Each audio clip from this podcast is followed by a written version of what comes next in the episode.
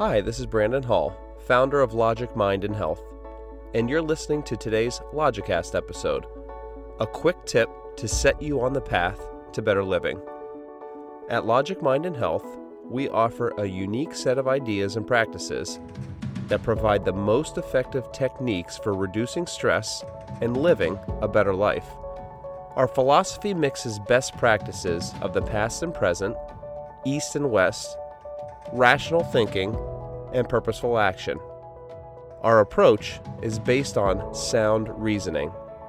Our methods have been verified by scientific research and our own personal results. Logic is in our name and at our core. We know what works, and we are passionate about sharing it. In today's Logicast episode, I'm going to talk about a mindset rooted in philosophy for pain and suffering. I believe that God exists and that God is literally perfect love, beauty, and goodness, among many other things.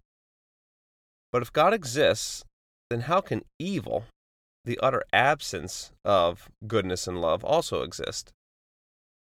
If the source of all of reality is perfect love and perfect goodness, as I describe in other Logicast episodes, why is there so much pain and suffering in the world? The answer, I believe, lies in the notion of free will. We humans have used our free will since the birth of the species to perform, unfortunately, brutal actions, to inflict harm on one another, to alter our environment in ways that cause sickness and disease. See, freedom is very, very good, and perfect love entails willing the good of every human being equally. It follows that since God allows us to make free choices, God will not stop the evil in the world. Now, emotionally, I oftentimes find this hard to accept. Well, anyone would, especially those who have suffered at the hands of another. But from a logical perspective, I believe it makes sense. Doing evil is a choice that humans freely make and stopping them would mean robbing them of their free will.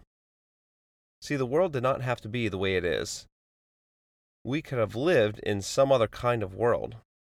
Yet, if God exists, and if God created the world, and God is what we think, or what I think, then the world must be the way it's supposed to be. I take great comfort in the notion of Gottfried Wilhelm Leibniz, who was a scientist and a philosopher, and one of the greatest thinkers of the 17th and 18th centuries. Among his philosophical principles, in what's now referred to as Leibniz optimism, he argues that the world that we find ourselves in is the best possible world we could, in principle, live in. But how on earth could that be? How can this be the best possible world? Because God's nature includes perfect intelligence and power, it follows that any kind of world could have been created, Leibniz argued, or no world at all. Because God is all knowing and all powerful, God knew which world was best and was able to create it. Since God's nature is also that of perfect love and goodness, it follows that God created the best possible world out of love.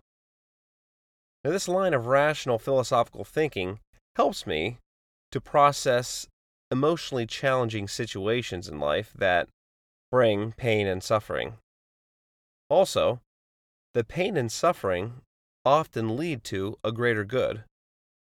But it's incredibly hard to see that in the heat of the moment. This kind of thinking goes back to the logical brain versus the emotional brain that I talked about on other Logicast episodes. Using our logical cortex and adopting philosophical ways of thinking, perhaps rooted in this Leibniz optimism as an example, is one way we can better manage our emotions. Our emotional brains are kicked into high gear when bad things happen in our lives.